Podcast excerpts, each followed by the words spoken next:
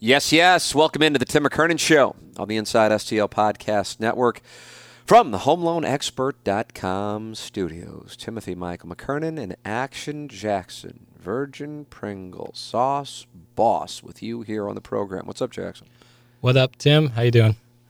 I'm wonderful. I know you are uh, navigating Hmm. the first day back at work since Missouri was eliminated from the NCAA tournament as we podcast on March 22nd, 2021. Did you find yourself in more pain than you had anticipated or in less pain than you had anticipated? Uh, Lost Oklahoma in the first round. Yeah, I think I would have been in more pain had they been like, you know, doing the Mizzou thing where they're like up 15 and I, you know, and then, you know, around four or five minutes, Oklahoma rears back and beats them. I think the back and forth battle, which I've be- grown very accustomed to here in the last couple month and a half of the Tigers, brought me to a, a better place. And I mean, it's all just delaying the inevitable of playing Gonzaga, who is far and away the best team in this tournament. Uh, so it would have been fun to see that, but it would have just been one more game. And what are you going to do? So, Mizzou football up next. I like a I like a good free roll, and so I really would have enjoyed the opportunity Mhm. To go into tonight's game, um, and uh, you know, had they played Gonzaga, and we're recording this on the Monday after they lost Oklahoma, so it didn't happen. But uh, just like free rolled and like been like, oh, it'd be great if they're going to win. Not expecting it, but man, would it be wonderful just to see them compete against the best. And uh, and we will not get a chance to see that now because of the uh, the loss to Oklahoma. But I am uh, I am finding myself uh, watching a little of the tournament, but I know that you were emotionally attached hmm and so I was curious if you found. I, I did get up out of my seat when Drew Smith hit the three to close it to three. I think Yeah, the step back. that was that was. I was like, oh man, I, I got to tell Jackson. I did get into it. I did get into it. It happened. Hell yeah.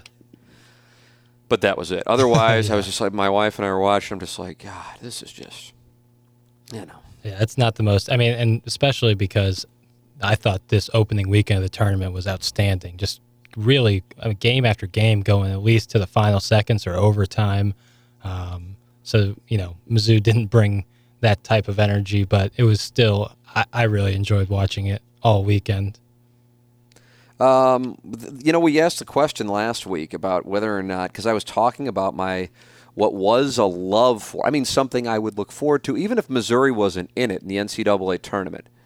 And my theory was because Doug says, "Oh, it's it's an age thing," and I just disagree with that. I just I, I get it. I'm not. It's like I'm a passionate. Doug isn't passionate about that take, and I'm not passionate in refuting it uh, because I think it certainly is the case for people. For for example, if you had a spot where you know you're you know you have a bunch of kids running around that, that can certainly impact things um, but for me my theory was i feel like daily fantasy sports and i guess if you gamble like on all the games and, and you're gambling all the time that dopamine rush of okay now we're going to switch over from this game which just ended to this one. There's 30.2 seconds left and the number 13 seed leads the 4 seed by 3 points.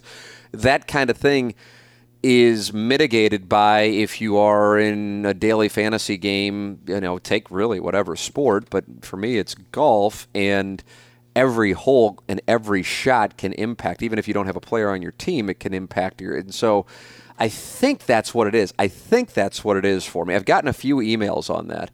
Um, and if that has played a role in it, you know, for those who are Illinois fans, even though it came to an abrupt ending, losing to Loyola um, Chicago, uh, is it Loyola Illinois or Loyola Chicago? I think it's Loyola Chicago.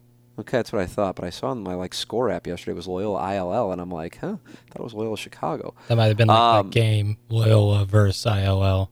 Uh, yeah, maybe no, no. I, it was Loyola dash IL, and then Loyola or then Oh. Illinois. That's why I thought it was weird. And I'm like, Yeah. pretty sure it used to be Loyola Chicago. My brother Yeah, taught that is there. weird.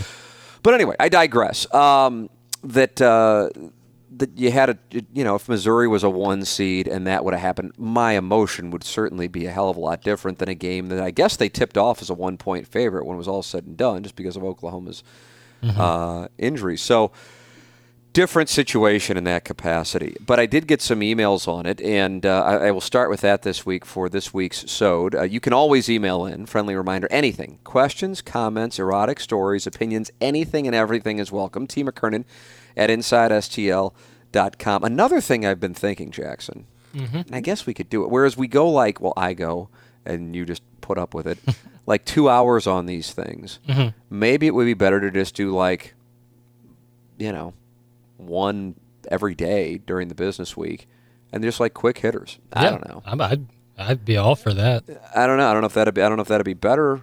I don't know. I don't know. I was just thinking that because I'm like I go, but I enjoy doing it. I enjoy. Yeah, same. Uh, you know, going into the uh, into the depth. So anyway, here's what I got. Dear Tim and Jackson, sitting around with some buddies watching hoops on Saturday afternoon, we started talking about college players that seem to have six, seven years with their college ball clubs. We know they really only played four years, but it just felt like it was longer because they made the tournament every year and you never stopped hearing about them. Who are some of your favorite longtime college hoops players? Um, Perry Ellis and Aaron Craft were the couple that came to mind when we brought it up. To be fair, this conversation started because I brought up the fact that you guys found about Mark Few, and we thought that maybe he stayed there for less money and less fanfare because at a school like Gonzaga, players are more inclined to stay longer than the guys at Calipari and Self recruiting to the blue blood schools, and that just fits his personality and what his end game seems to be.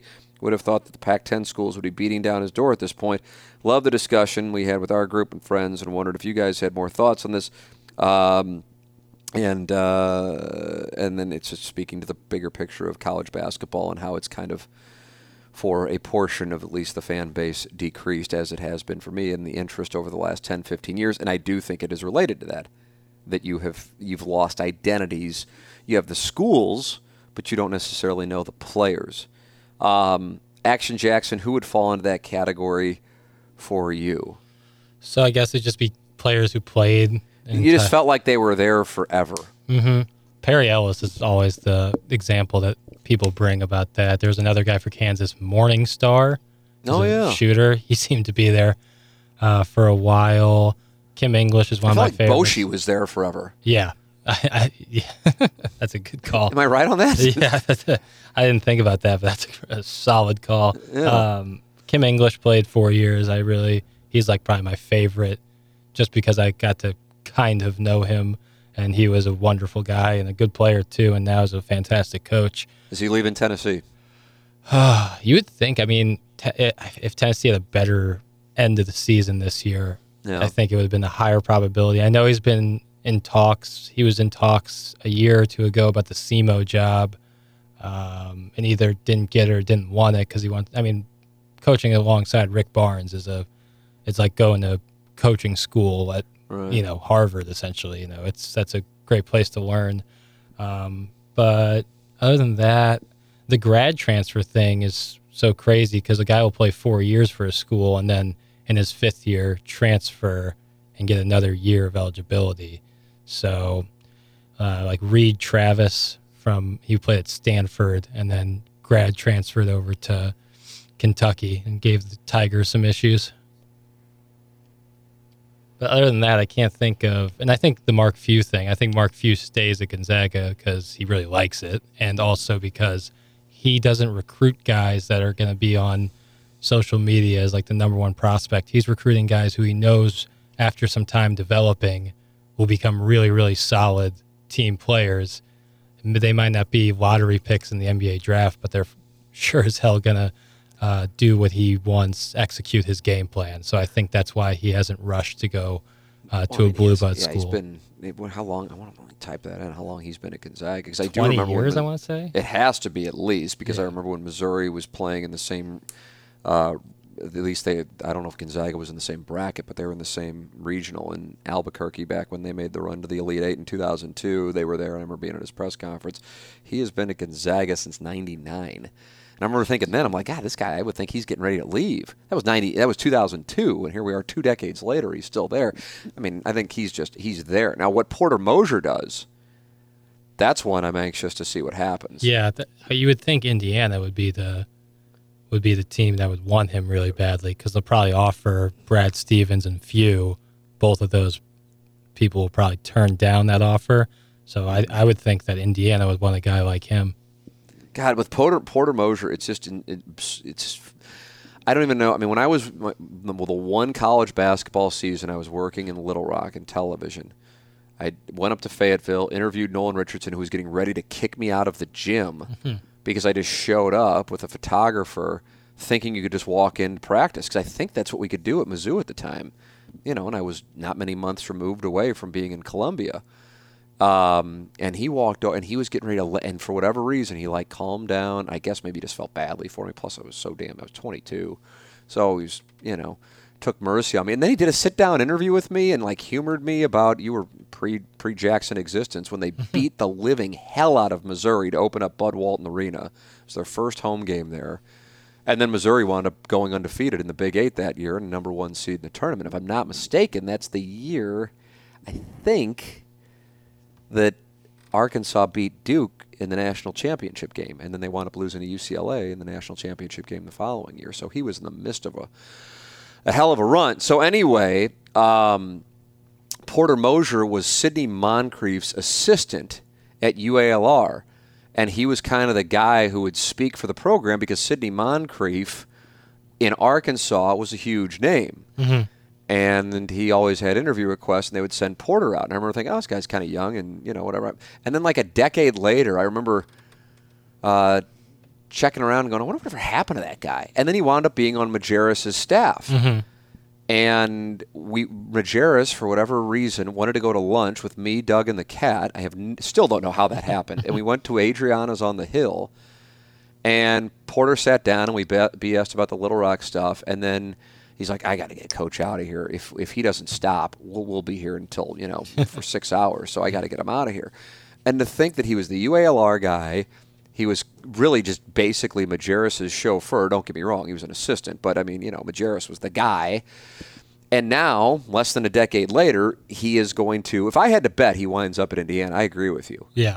Um, and and that's just you know, I mean, listen, it didn't happen overnight. I mean, we're talking about a two decade long thing here. I mean, he's got to be around 50, but um, you know, to watch to just happen, not not even to watch, but just to be. And he he had a stop in the Missouri Valley, I think, at Illinois State, if I'm not mistaken. So it's cool to see what he's done, and yeah. now he'll have an opportunity. I mean, don't get me wrong, he's already got a hell of a program there, but now he'll have an opportunity to uh, to coach at one of the blue bloods. I would imagine. Yeah. Um, here you, in the next couple of weeks. You see a bunch of the Majerus's fingerprints on the way Loyola plays with their really hard nosed man to man defense and creative offense. It's you. I mean, you can tell how much Majerus impacted him yeah. and the way he coaches. I mean, my dad even pointed out yesterday that uh, in the heat of battle, they both stand the same way, like kind of crouch with their hands on their knees. He sent me a picture of it.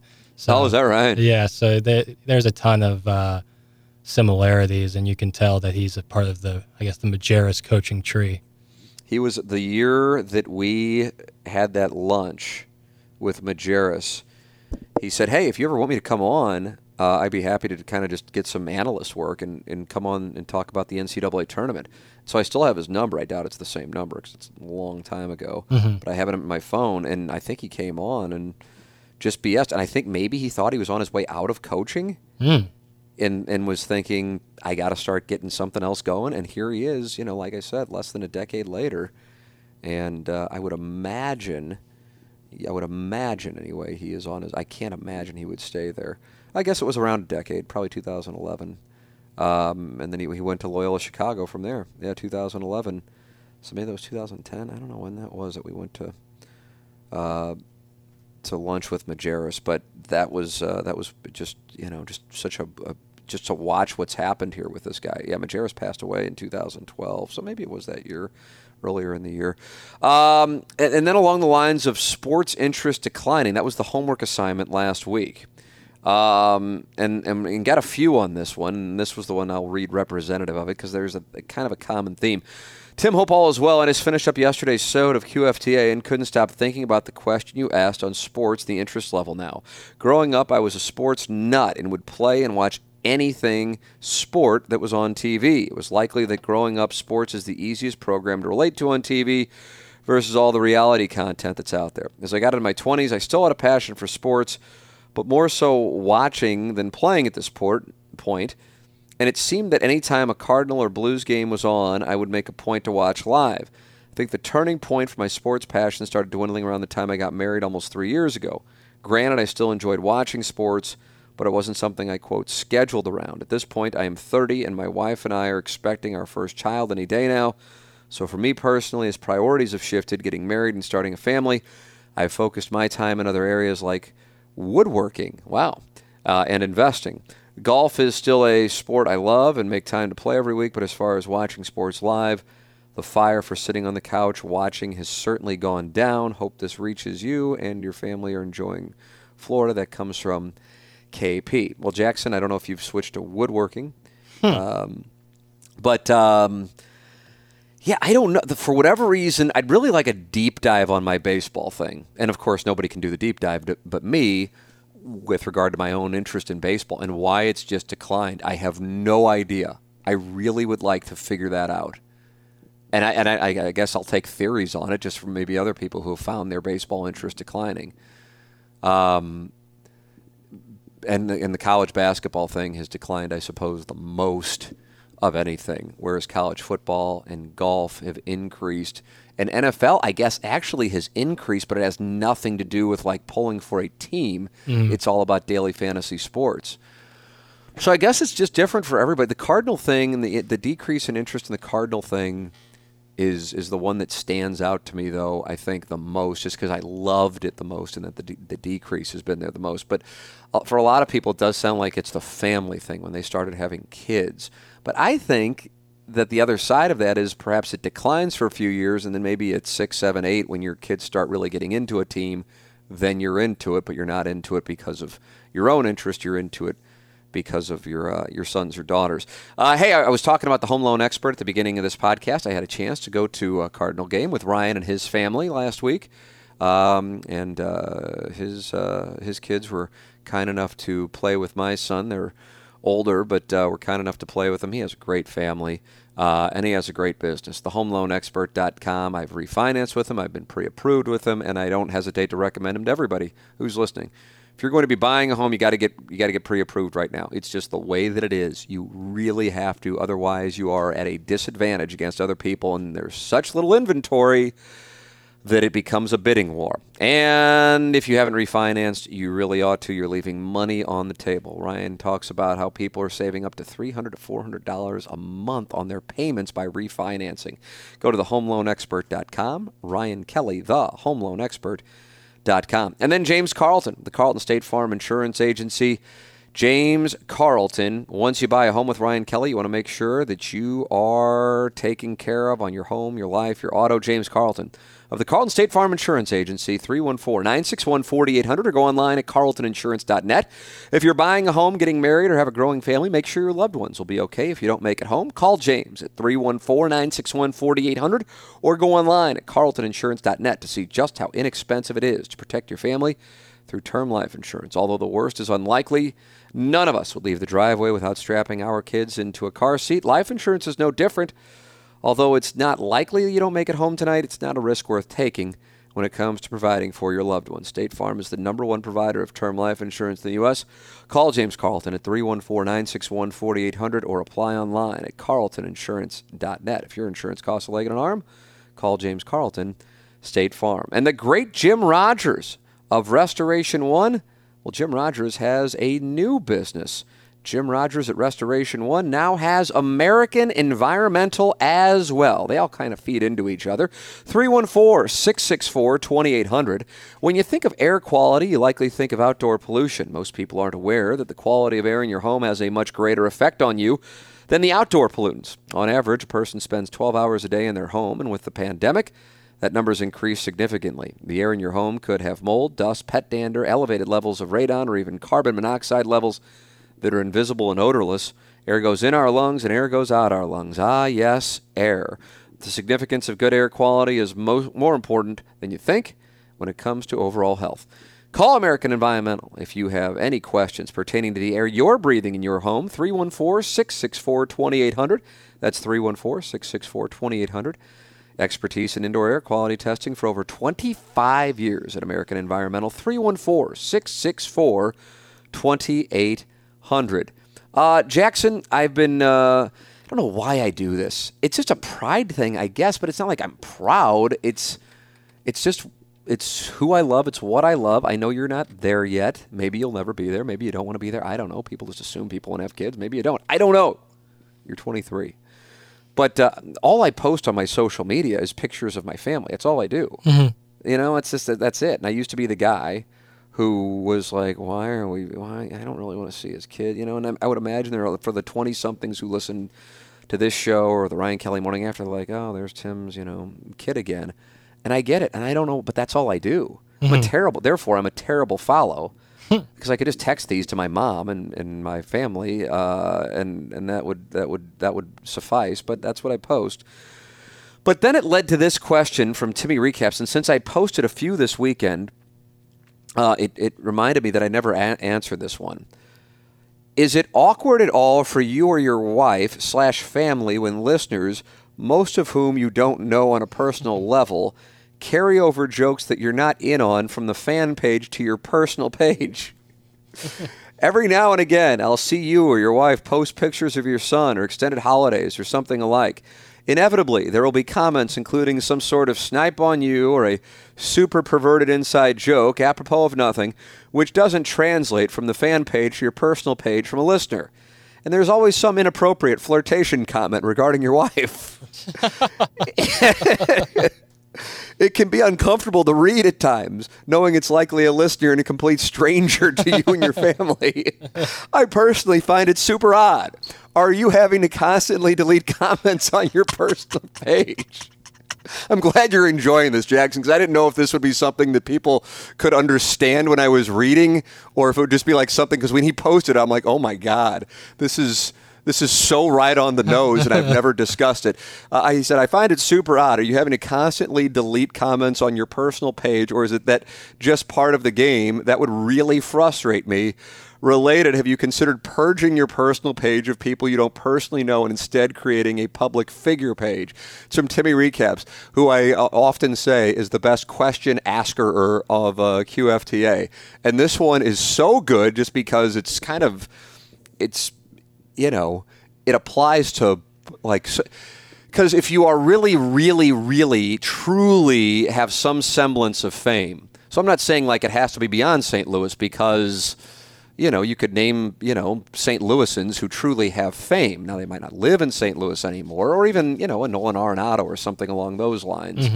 Um, you know, Yadi or Molina, Uh, but but that's real fame. That's real wealth you know, they wouldn't ha- they wouldn't have like a like I mean I guess they could, but I doubt they would have like a personal page where people can just pop up. But I'm kind of in this weird spot of like m- the vast majority of St. Louis has no idea who I am. Mm-hmm. But yet there's a a sliver the, the Frank O. Pinion definition was perfect when he was on the podcast and he said it in his his cadence and whatever slight dialect he has. Now I you have to understand I'm not really famous. You are not really famous. We are really famous to about 1% of the people in St. Louis, and that's it. The other 99% have no idea who we are, nor do they care. But for that 1%, they are really, really into it. And I thought, my God, that just summed it up perfectly. Yeah.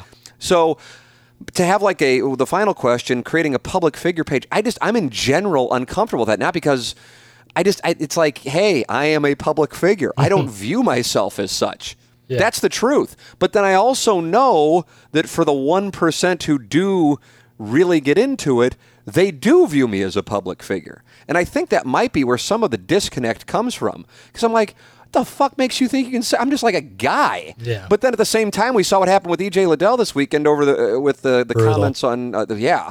I wanted to get into that today on the on the radio program. I know that was one of your links, Mm-hmm. but I, I got to it like at 9:40, and I felt like there was too much there to just like rush it in eight Yeah. minutes before the email of the day, so I didn't do it.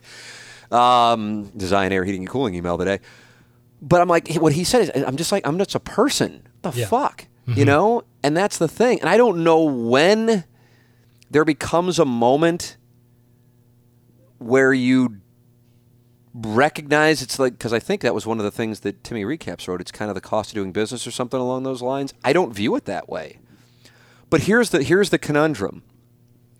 If I were to purge, so as you call it, my um, page to just like people I'm friends with, there are a lot of people who I would be quote unquote Facebook friends with that I don't necessarily consider myself to be friends with. Mm-hmm.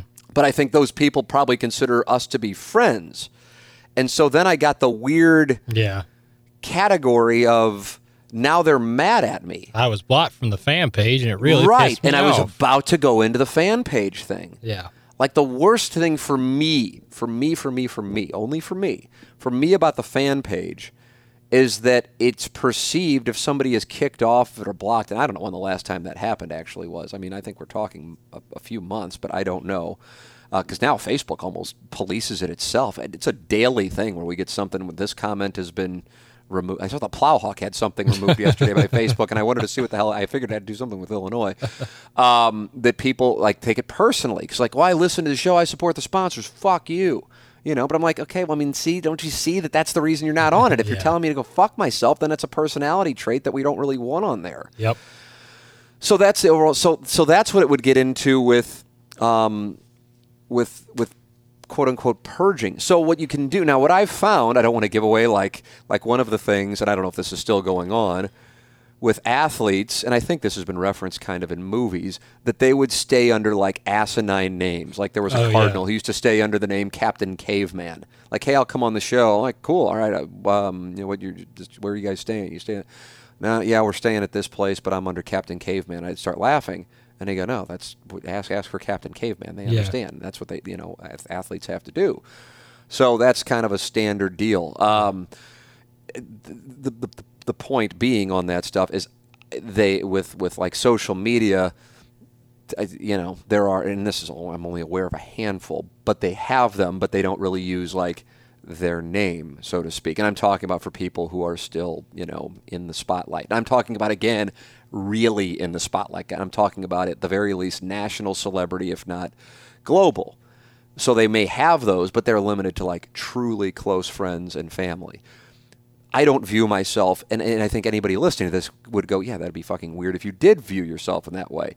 But the question was when the comments are made on pictures of, like, you know, and I of my of me and my wife, of me, my wife, and my son, and yeah, I guess I guess I have to like try to like separate it from people are just fans of the show, and so they're like carrying a joke over from the show Yep. And it's not done with any malice. Mm-hmm. So it might be a little odd, but it's not done maliciously. And that to me is, and again, how do you really know it's malicious and not? But I- you know, I like to think intuitively you can figure it out. So yeah, it's all. I mean, at this point, unless I get it too, you know, with regards to the the appearance discrepancy between me and my wife. I mean, it, it's it's so it, like people just make jokes about it, like to my face. So I'm good with it. Yeah. You know, or a height joke, or a hair loss joke, or whatever the case might be. It's in in that sense, it is the cost of doing business. Now, when you're sitting there in high school or college thinking, "Oh, I really want to call Cardinal games," you don't then go, "And if I'm still doing this in 20 years, my appearance will be mocked on social media, Yeah. um, or that of my wife's will be complimented on social media, but it's really not complimented to my wife so much as it's a dig on me." That that, but you know, I mean, again, when when you lay out the landscape is oftentimes I'm asked about questions like this, and you go, well, here's your choice. You could be doing this, and you would never have to deal with that, or you could be doing this, and sometimes you have to deal with this kind of stuff.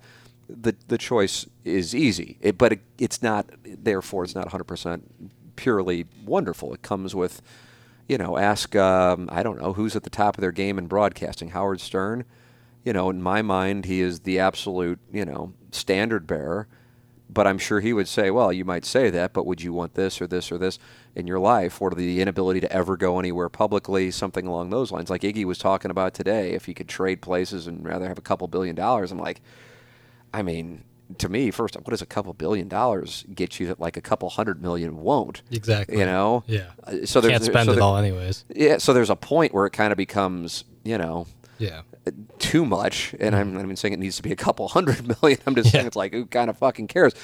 Give me give me money and privacy, and I am in. That's what I want. That, that the guys who have the money but don't want anybody to know that they have the money, those are the people that I admire. Um, b- both from an envy standpoint and a respect standpoint, that they don't need to be flashing it. So along those lines, yes, it is a little strange. Uh, I would say more often than not, it's comments about my wife's appearance. Um, but but again, it's not necessarily like holy shit, she's fucking hot. It's not that. It's the outkick your coverage thing, Yeah. and um, and that's you know that's kind of you know whatever. That's that's fine. Um, and I think people for the most part leave the. Uh, it's kind of like mafia rules. They leave the uh, the children out of it. Um, so yeah, I, have never considered like I've never created like a public figure page. What the hell would go on in the public figure? What what? So then at that point, I guess I could have like a private Facebook page, but then the public page. But then any ne'er do well can pop up with their burner and just cause bullshit. Yeah. I don't really want that. I think so that's the- got downside. I think the move is to do the Larry Nickel three active Facebook pages and just and just run those concurrently. Is he still going three? I know he was. Yeah, and they point. all I'm like, three shit, I'm post different with Larry things. in three different places. Yeah, they all three post this like different things. Like they're not. It's not like he lost the password. He's got the password to all of them. God bless the man. Yep. Uh, let's see what we've got. Hey, Tim and Jackson, y'all had a lively discussion on TMA on March 16th. And while I don't normally, while I normally don't agree with anyone on the dais, Nice. huh? Well, that's a weird spot to be in. Yeah, it's a tough, How can you not agree with any of us? tough middle ground there. Yeah, I want to make sure I read that right. Y'all had a lively discussion on TMA on 316, and while I normally don't agree with anyone on the dais, Doug asked the question, and I'll paraphrase we allow 0.01% of the population to dictate what we're going to do and say. Do you know anybody who cares about any of this crap? End quote. I appreciate he said this his generation is at fault for raising this mindset. It was a small statement that I thought was pretty reflective. Then the conversation went on to pronouns, and then the olds just continued rambling, and it felt pretty silly. I guess we're talking about the he, she. Yeah. Uh, what was that? There was an article that Halsey, I think, Yeah, Halsey changed your pronoun. to what she they? Is that what the thing was? Yeah, and it received a bunch so. of praise. Not really a question just an opinion that the root of all of this is social media and it is absolutely poison to society. The simplest solution is to abandon social media in all forms and you don't have to worry about it. Get rid of the fan page get rid of your facebook twitter get rid of all of it and you'll never think twice about this shit Live your life. The hive mind is strong. Just delete and move on. You'll never think about it again unless you listen to, unless you listen to this radio show or podcast, and then you'll send an email bitching about it. Can the circle be unbroken if we all delete? Maybe. You're the best, Tim. Nice work, Jackson. Thanks. That's from Thomas. Well, of course, that'll never happen, but I have to say, I like the idea as far as executing it because I, I have to say this. Now, what Doug, Doug's, Doug's presentation on it, um, it, it's, it's some of what he was saying overlapped with some of what I was saying, and I think the topic got to something that really has become the theme recently of Bill Maher's shows, um, which now finds itself getting a, a decent amount of conservative support.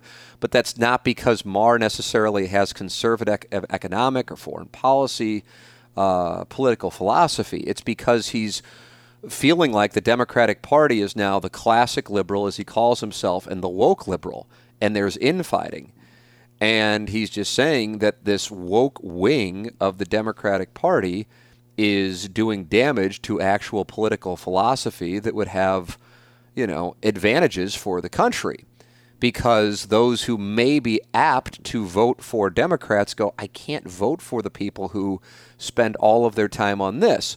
Now, what you will notice, at least what I notice, I don't want to put words or thoughts in people's minds, this is my own personal experience, is that I've noticed that um, the current playbook for conservative media, first off, coincidentally, suddenly the debt matters again. Didn't matter five months ago, matters again. Yeah. Very interesting. That was that was something that you could have seen coming before the inauguration. That's that's you can go back to 19, I guess, take your pick. I suppose. I guess 92 um, or 93. I guess January 93 with that, um, and then once again in in January of 2009, and here we are in January of 2021, and it matters again. There's a you know there's a cycle there. Um, so follow the pattern. But then secondarily, the game plan is to rattle up um, fears with culture war stuff. Stuff that when the whole, the whole scheme of thing doesn't matter, but you can take and you can go look at this, and then you can say it applies to all of these people who think this way. Just like if you want to say, well, I really like Donald Trump's policies. Oh, well, then you must support all of this racist crap, you know? And then and, and, and it's same playbook, same playbook. It's just one's on one sideline, one's on the other sideline. So that was how we got into the discussion. Um, but for the people who uh, that matters to, it really matters. And so it become it kind of becomes, I guess, you know, something we've joked about the relatable thing on our show, and it all stems from when I started going to Jupiter and living down here for spring training, and now it's just for whenever. um, that, that, you know th- that someone said to uh, someone in power at our operation that I have become unrelatable, especially when it's somebody I know who did it. Uh, that um, it became kind of a, a running joke on the show. But part of, I think, a host's success is if the audience feels he or she is someone they can relate to. And so there are multiple people who don't do shows pre pandemic from St. Louis, but it was always understood that you couldn't say it because why? Because that host had the awareness to go, yeah, that my audience is going to have a problem with that. Not because they're going to, because the show's not going to change, as you've seen. I mean, at this point, I haven't done TMAs in, in studio since October. Um, but because uh, the audience will then perceive that you are now at a different level as far as socioeconomic, um, you know, experiences go, and you're no longer relatable. And that was that was that was shrewd because that was before all of this kind of crap went on. And so that that to me is a big part of this whole game and this whole cycle. So with social media, what Maher said this past Friday, which I really enjoyed, you have a generation that not only wants to be famous, they feel like it's fair if they're not famous. Now, I don't I don't subscribe to that, and I feel like now he's kind of bordering on old guy barking at the Yeah, moon yeah. about crap. When you start labeling a generation, I just have always found I don't think I you know I don't think I guess I got two generations below me at this point, millennials and and you Jackson, Gen Z. Um, you know, I just like to, to label any whole group of people Yeah.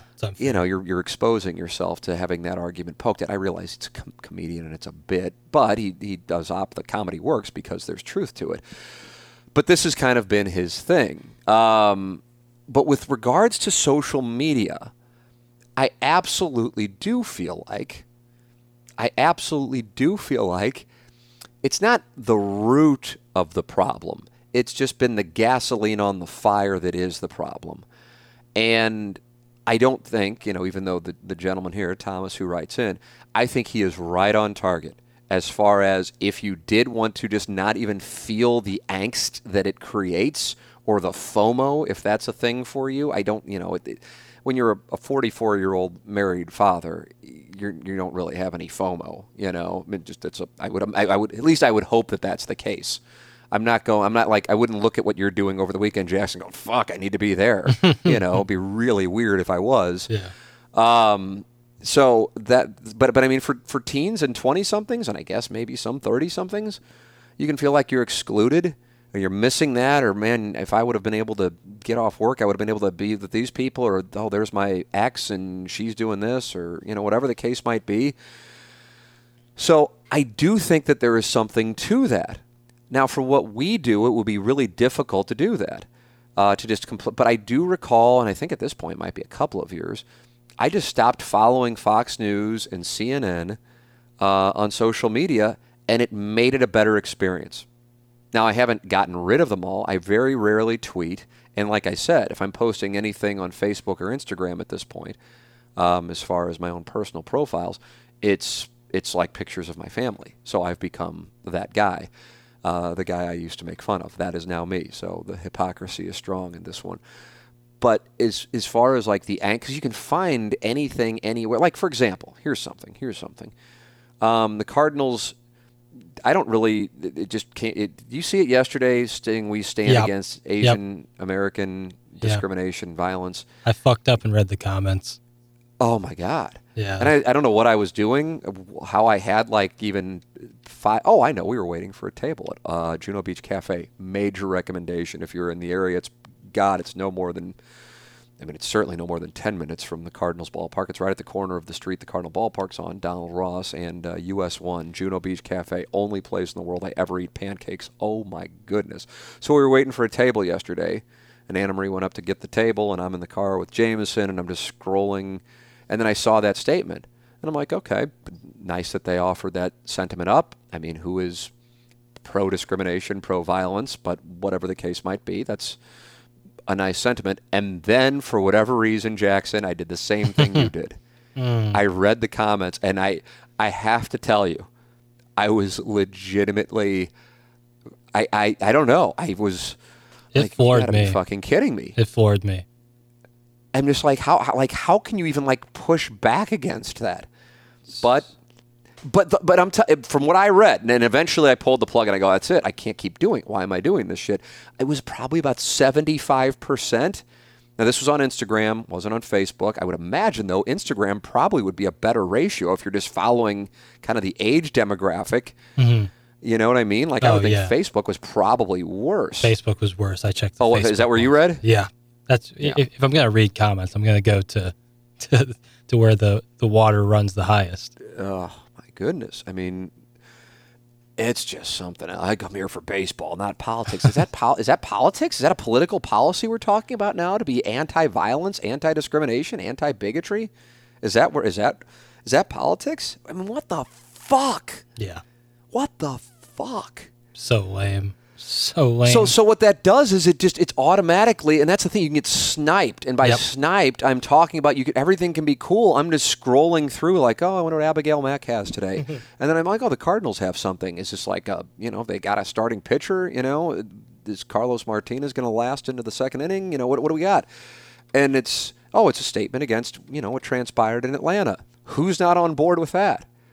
Well, apparently a number of Cardinal fans. Now, I want to make this clear. This isn't limited to Cardinal fans. no, I don't know if Cardinal fans have a higher percentage of this stuff versus other Major League Baseball teams or the majority of Major League Baseball teams. I certainly know Cardinal fans are uh, stereotyped as having that with the Baseball's Best Fans Twitter account. Um, but either way, it doesn't, whether it's a Cardinal account or the Dodgers account or the Mets or Yankees account, whatever. To, to read, I'm just like, is that where this shit is? And again, it's and then you look at it, by the way, and you know it's burners. yeah, And I keep citing the burner thing because it's it's a way to hide out because you're so you know you're so wrong and so fucked up that you can't even uh, hold your identity. Well, I don't want to be doxxed. Well, then you know you something's wrong. yeah. If if you're saying something so bad that you don't want to be doxxed, just don't say it. It's, it's for the life of me. I just I don't, I don't know. I, I can't I can't get in there. But I have to say another thing. What, what was it? I was saying this to my wife. What the fuck was it? I'm trying to give a bigger. I was talking about something I had with regards to a. Um, I don't even know how I can say it without going into too much detail. But I'm like, I kind of live in this. You know, things are much better, and so much of this is to get likes on social media. And when I'm saying what people are probably like, what the hell are you talking about? Things are so much better. Like I think I think, and what I'm saying here is a moment of self awareness. I think that things are better than they were 20 years ago and that we are continuing to get better. But maybe it's just because it's in my own my own little world, my own, you know, um, form of, you know, my own bubble that things are just, you know, because, oh, I remember we were driving somewhere. And I mean, I'm driving, you know, and she's in the passenger seat. And we had just talked about like um, maybe what happened in Atlanta. I'm not sure, but something. And I'm just like, ah, this shit. I guess I, you know, I guess I'm, I guess things are actually backtracking, you know, and that racism is somehow back in vogue. In again, not with everybody, but maybe people aren't as ashamed of it, and they're maybe finding more like-minded people because of social media. So you can go to little corners of the world and, and have people in your bubble of bigotry. And then with regards to you know women and the um, you know, everything that happened with the Me Too movement, Harvey Weinstein, everything that happened. And we were driving, you know, probably a day later. And this guy in a van and another guy who's in the passenger seat are like leaning forward to look over our car. And I'm like, the fuck is this? I mean, I'm like driving with a car seat and it's, mm-hmm. you know, I'm a guy in my mid 40s. Like, what, what are we, I mean, what are we doing here? It's like, it's like South City at two in the morning when the St. Mary's guys wanted to kick my ass 25 years ago. what the fuck are we doing here? And then I realized they were leaning over to look around at Anna Marie. And she's mm. just sitting there, you know, and I'm just like, I said, you know what? And I said to her, I said, I, I get it, because something else had been brought to my attention re- with regards to something along those lines with guys just being not just creepy, but like just like no self awareness creepy. Yeah. Oh, I And I say it all said to her. I said, I said, I guess I gotta. She goes, oh, I mean, she goes, when I'm running with the stroller, okay, with a stroller, or just walking our son to the playground. She goes, I'll just get guys will just drive by and they just like they just like yell. And she goes, and, and to make it make it clear, it's not her. It's- you know, it's just not her. She'll see it when she's walking past other ladies. That, that it's just, and I guess this shit goes on you know, and I'm, I mean, of course, I guess this shit goes on. I know it goes on. What I'm saying is, I guess this shit goes on way more than I thought it went on. And because what am I exposed to? I'm exposed to my own little bubble. And so then you don't realize it. And so it's one of those things, you know, the, I guess the only thing that I can try to relate it to, and then I get all pissy about it, I'm, you know, when people say, well, how come you don't do this with the show? Well, I don't run the show. I don't run the station. It's not my thing. And I get all pissy about that because I feel like I've said it 500 times. Well, I'm really the only person who has this experience where I kind of at one time did operate a radio station and now I don't. And people still like, how come, you know, where's the cat? Where's the plowhawk? What happened to Pete? Is he really on a dumpster truck now working for the city? You know, all these things. And I'll be like, it's not, I mean, come on. And I'm like, but how can I get mad? Because nobody else. I mean, what if they didn't hear it, or what if they did, they didn't listen for a couple years and now they're back? What happened? Mm-hmm. They're not doing it. They're asking, you know, just because they're asking. And then I, so that's my own experience, which in the whole scheme of things is a nothing thing. At least I did something that led to me being in the spot that I was in career wise. Well, what if you were just born a certain way, whatever way that was, whether it be race, sexual orientation, you're an attractive female, you're an attractive male, whatever the hell the things are. And then you have people treating you a certain way because of something that's completely out of your control. And and I realize my analogy does not work. I want to make that crystal clear, but it's the only thing that I can really express that frustrates me from something that is my experience that I know other people, you know, don't relate to. But, you know, if ho- so it's one of those things that I know like like I think when we had Alvin Mack in and we were talking about the George Floyd situation. And he didn't come at it from a uh, from a I don't even know what the right way to describe it would be. From um, I don't even I don't know what the, I don't even know the best way to, to convey it. Um, but he just came at like, hey, I just want to explain what it's like to be a black man. You know, that's all. And the father of a black man at this particular moment, and what it was like growing up and going into Affton High School. And here were my experiences. And and I thought that was so helpful because it wasn't this is fucking wrong, this or you know you needed it. Here's my experience just to help you understand. It was just so purely altruistic. It was just beautiful in the sense that it just, I think it helped people understand because it didn't put people on the defensive. It made people go, okay, I'm listening.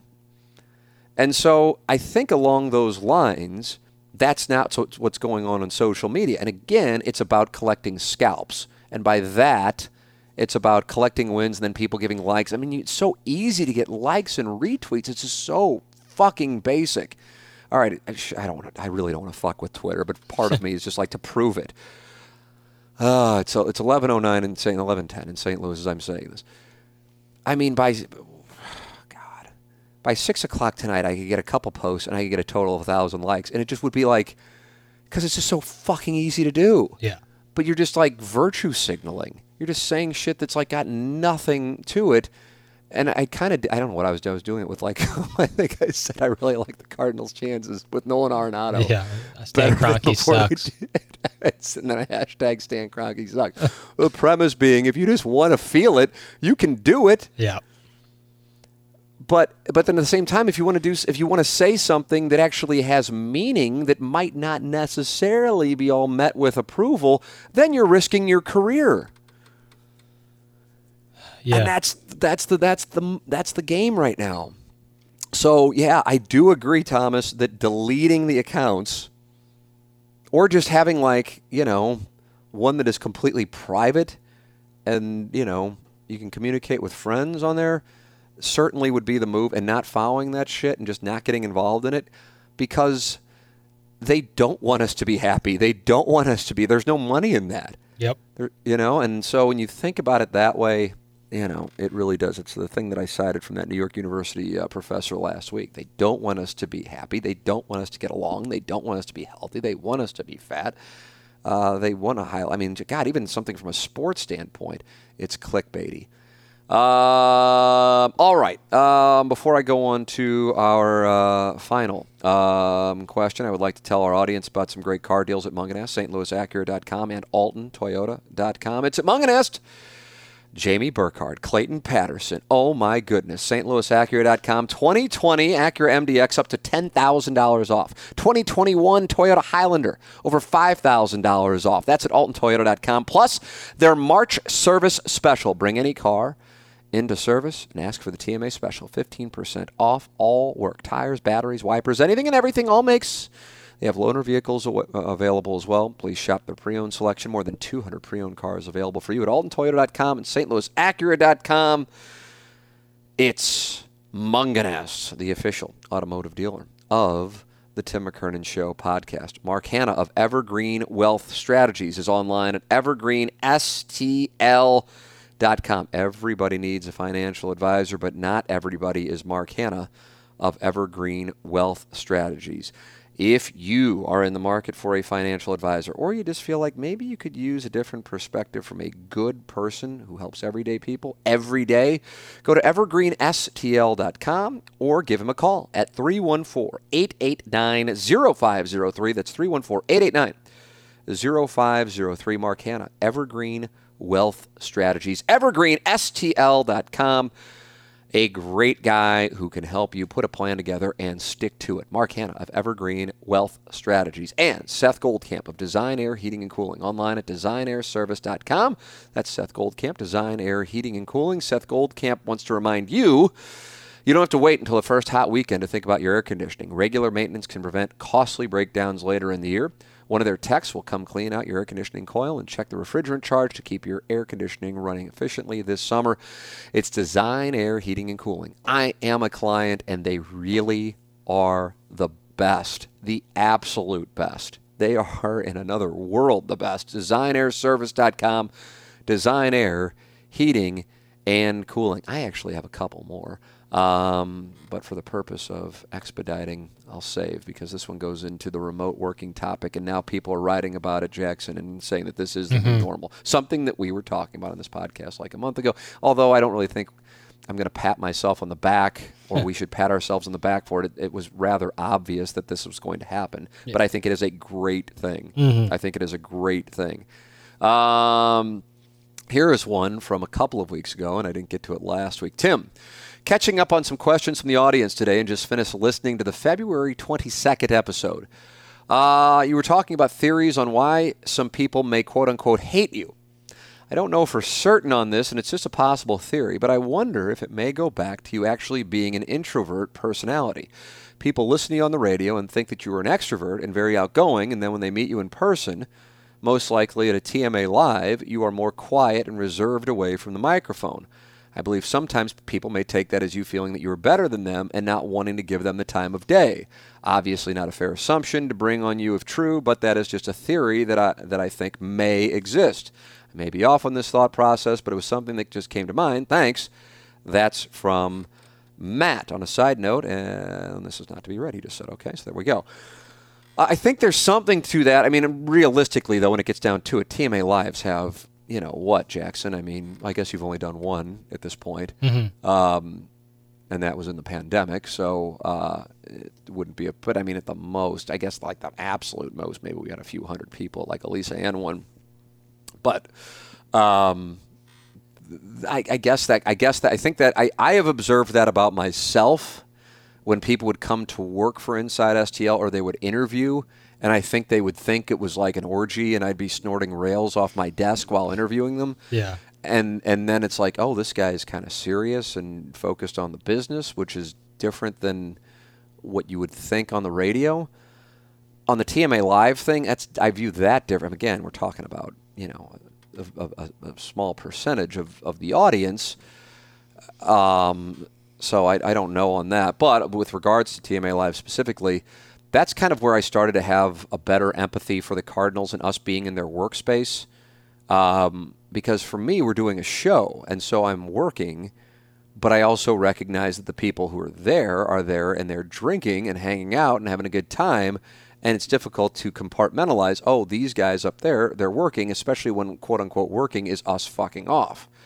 But I do have responsibilities with the show and the advertisers and making sure we're hitting certain th- certain things and so on and so forth. Even though it certainly doesn't sound like that when you listen to the show, it just sounds like three guys and some producers fucking off for a couple of hours. So I get that. Um, you know, so I don't I don't know on that. I mean, if, that, if that's the case, then I, I don't I don't know. I don't I I, st- I still my theory still goes back to there is a theory there is a there is a an incorrect presumption about something. I still think that, but nobody's given it to me yet, so maybe I'm just wrong on that, and maybe it's like somebody at TMA Live was hurt that I didn't spend a half hour with. I don't know. I don't know. Like Doug likes that because he doesn't really get a chance to do it much, and so he enjoys it. and He enjoys sitting there and BSing and having a beer. And ever since TMA Live started, I've been a father. And so, and our son, who I've made reference to um, oftentimes, not sleeping, he's currently going to bed at around 11, 11.30 at night and has never napped. I would feel terrible for my wife, so I would get home to help put him to bed. Same deal now. Same deal as now. It doesn't change. I mean, Yeah. uh, it's just the way that it is, and it's you know, I mean, it, he's, it's a phase, and I know it'll end, but um, we just you know we're dealing with that. He's been around since August of 2017, and I think TMA Live started up. I don't know if it was 2017. She was pregnant then, um, but they haven't been going on all that long. So um, if that's the case, maybe that adds some context to it. Like I said, my theory is that there is something that that a portion of the audience, not the majority of the audience, to be clear, thinks that is incorrect. That's that's the only thing I can think. But since it's not presented to me, but th- I have no idea how to correct it. But at the same time, if you think something is true, why would you suddenly go, "Oh, maybe that's not true," and I'll email the theory. You know what I mean? It's like how do you how, how are you thinking something that you think is true is not true? How would you think that? Um, so uh, I appreciate the theory. I do think there's something to for example, and I've I actually said this to Steve Savard on the podcast when he came in, and he was I, th- I think he was kind of taken aback. I mean, I don't know like he was offended, but he was like surprised to hear me say it. I said this. This was back when I was working with him at KMOV. He's a great guy, but I think. Now I thought now maybe he didn't agree with me. Maybe that's why I don't know. I think kind he's kind of kind of introverted as well or maybe just uncomfortable with people you don't know coming up to you, not because you're like offended by it. If anything, it's I always say this: it's always flattering because that means somebody, you know, listens to what you do, or in his case, watches what you do. Um, but um, wouldn't necessarily be as gregarious, and then people would mistake that. And I said this back then, um, you know, 2003, 2004, for being arrogant when I knew he wasn't. If anything, he's like incredibly humble in a major way, a major way. But I think people might go, "Oh, he thinks he's so great because he's on TV and he's this big, good-looking guy." Yeah, that's the therefore thing. that therefore he is arrogant, and and that's just not, and it's absolutely not the case. Um, so I don't. I think I think there's something. There could be something to that. I see a But- lot in the because he's tall and he's like, you know, really in shape and good, like good looking, like you said. Like when you combine that with not being like the most jovial guy of all time, when some a stranger comes up to him that he doesn't know, you get that effect. Yeah, I guess like you, you think you're better than, but that's just, I mean, it's, it's just not who he is. And Yeah. I mean, I haven't worked with Really Steve. nice. I mean, he's at the radio station now, but we don't work together, um, you know, like we did when we were doing the sports. Uh, and I'm just like, man, he's just a great guy, just a great guy. Like if anything, like more self-aware, especially in a business that can. holy shit! Lack I mean, self-awareness. oh my god. Yeah, God Almighty. Yeah, we had we had a we had a really nice self-aware sports department, uh, and at the time, looking back on it, I was easily the least self-aware of me, Doug, and uh, Savard. Not that that's necessarily alarming, but I look back on it, and I just remember Doug like making fun of the Emmy award, local Emmy awards, and you know, it just was. Um, it certainly was a uh, a fun sports department, that's for sure. But yeah, there would be people who just like you know, like they were winning best you know best director at the Academy Awards when they were winning you know and getting dressed up like this is the highlight this stupid shit we do on local news this dying business and we're going to turn this into the Academy Awards. Yeah. Um, so yeah, that is so you know the reason I bring that up is I remember thinking that, and you know, and then I guess something I guess kind of a parallel somebody who I think is great with the public, like to the point that I'll say it to you know Anna Marie and because like I'll be like, uh, and not regularly. This this has been a while, but like if I'm out with Jim Edmonds, and, he, and he, he's like, we're getting booze, and this has been a while now, like at Ballpark Village, and he's doing Fox Sports Midwest stuff, and obviously, I mean, there's no place he is going to be more well known walking through Yeah. Ballpark Village. And he's he couldn't be he couldn't be kinder. I certainly wouldn't call him friendly. I don't know if Jim would call himself friendly, but that doesn't mean he's not friendly. It's just not his thing. But at the same time, Jim Edmonds isn't known for being a personality per se. He's known for being an incredible baseball player. And so I guess when you're known for being a personality and then your personality in person isn't necessarily mean spirited, but it's not the same as it is on the air, then I guess that can be mistaken for well, what the hell? Why is he in a bad mood? But that's just it's not that I'm in a bad mood. I'm just I'm just quieter. I don't know how else to explain it. It's really fucking weird. I would I remember growing up and thinking the same thing with my dad. And then I would go and it was right around the time when you're in high school and college and he's like considered this legendary St. Louis salesperson. And I'd be like, God, the guy who just like wants to sit on the couch on the weekends and watch football or baseball and just kind of, you know, that's the guy that you're saying is. And then I- like then I would, but then I would see him out as we started to do some of the same stuff, and I'd be like, holy shit, I get it now. I, I mean, I would when his office was down the hall from mine. We had inside STL and firing on all cylinders, and what he would do and how he would do it. I haven't heard anybody do that in sales in my life. I'm in awe of it, absolute awe of it. The ability to pick up the phone and essentially get told to fuck off over and over and over again, and that was just in five minutes, and then pick up and do it again, which is you know how you become a great salesperson. You don't Yeah. care if you get told no, you just keep going.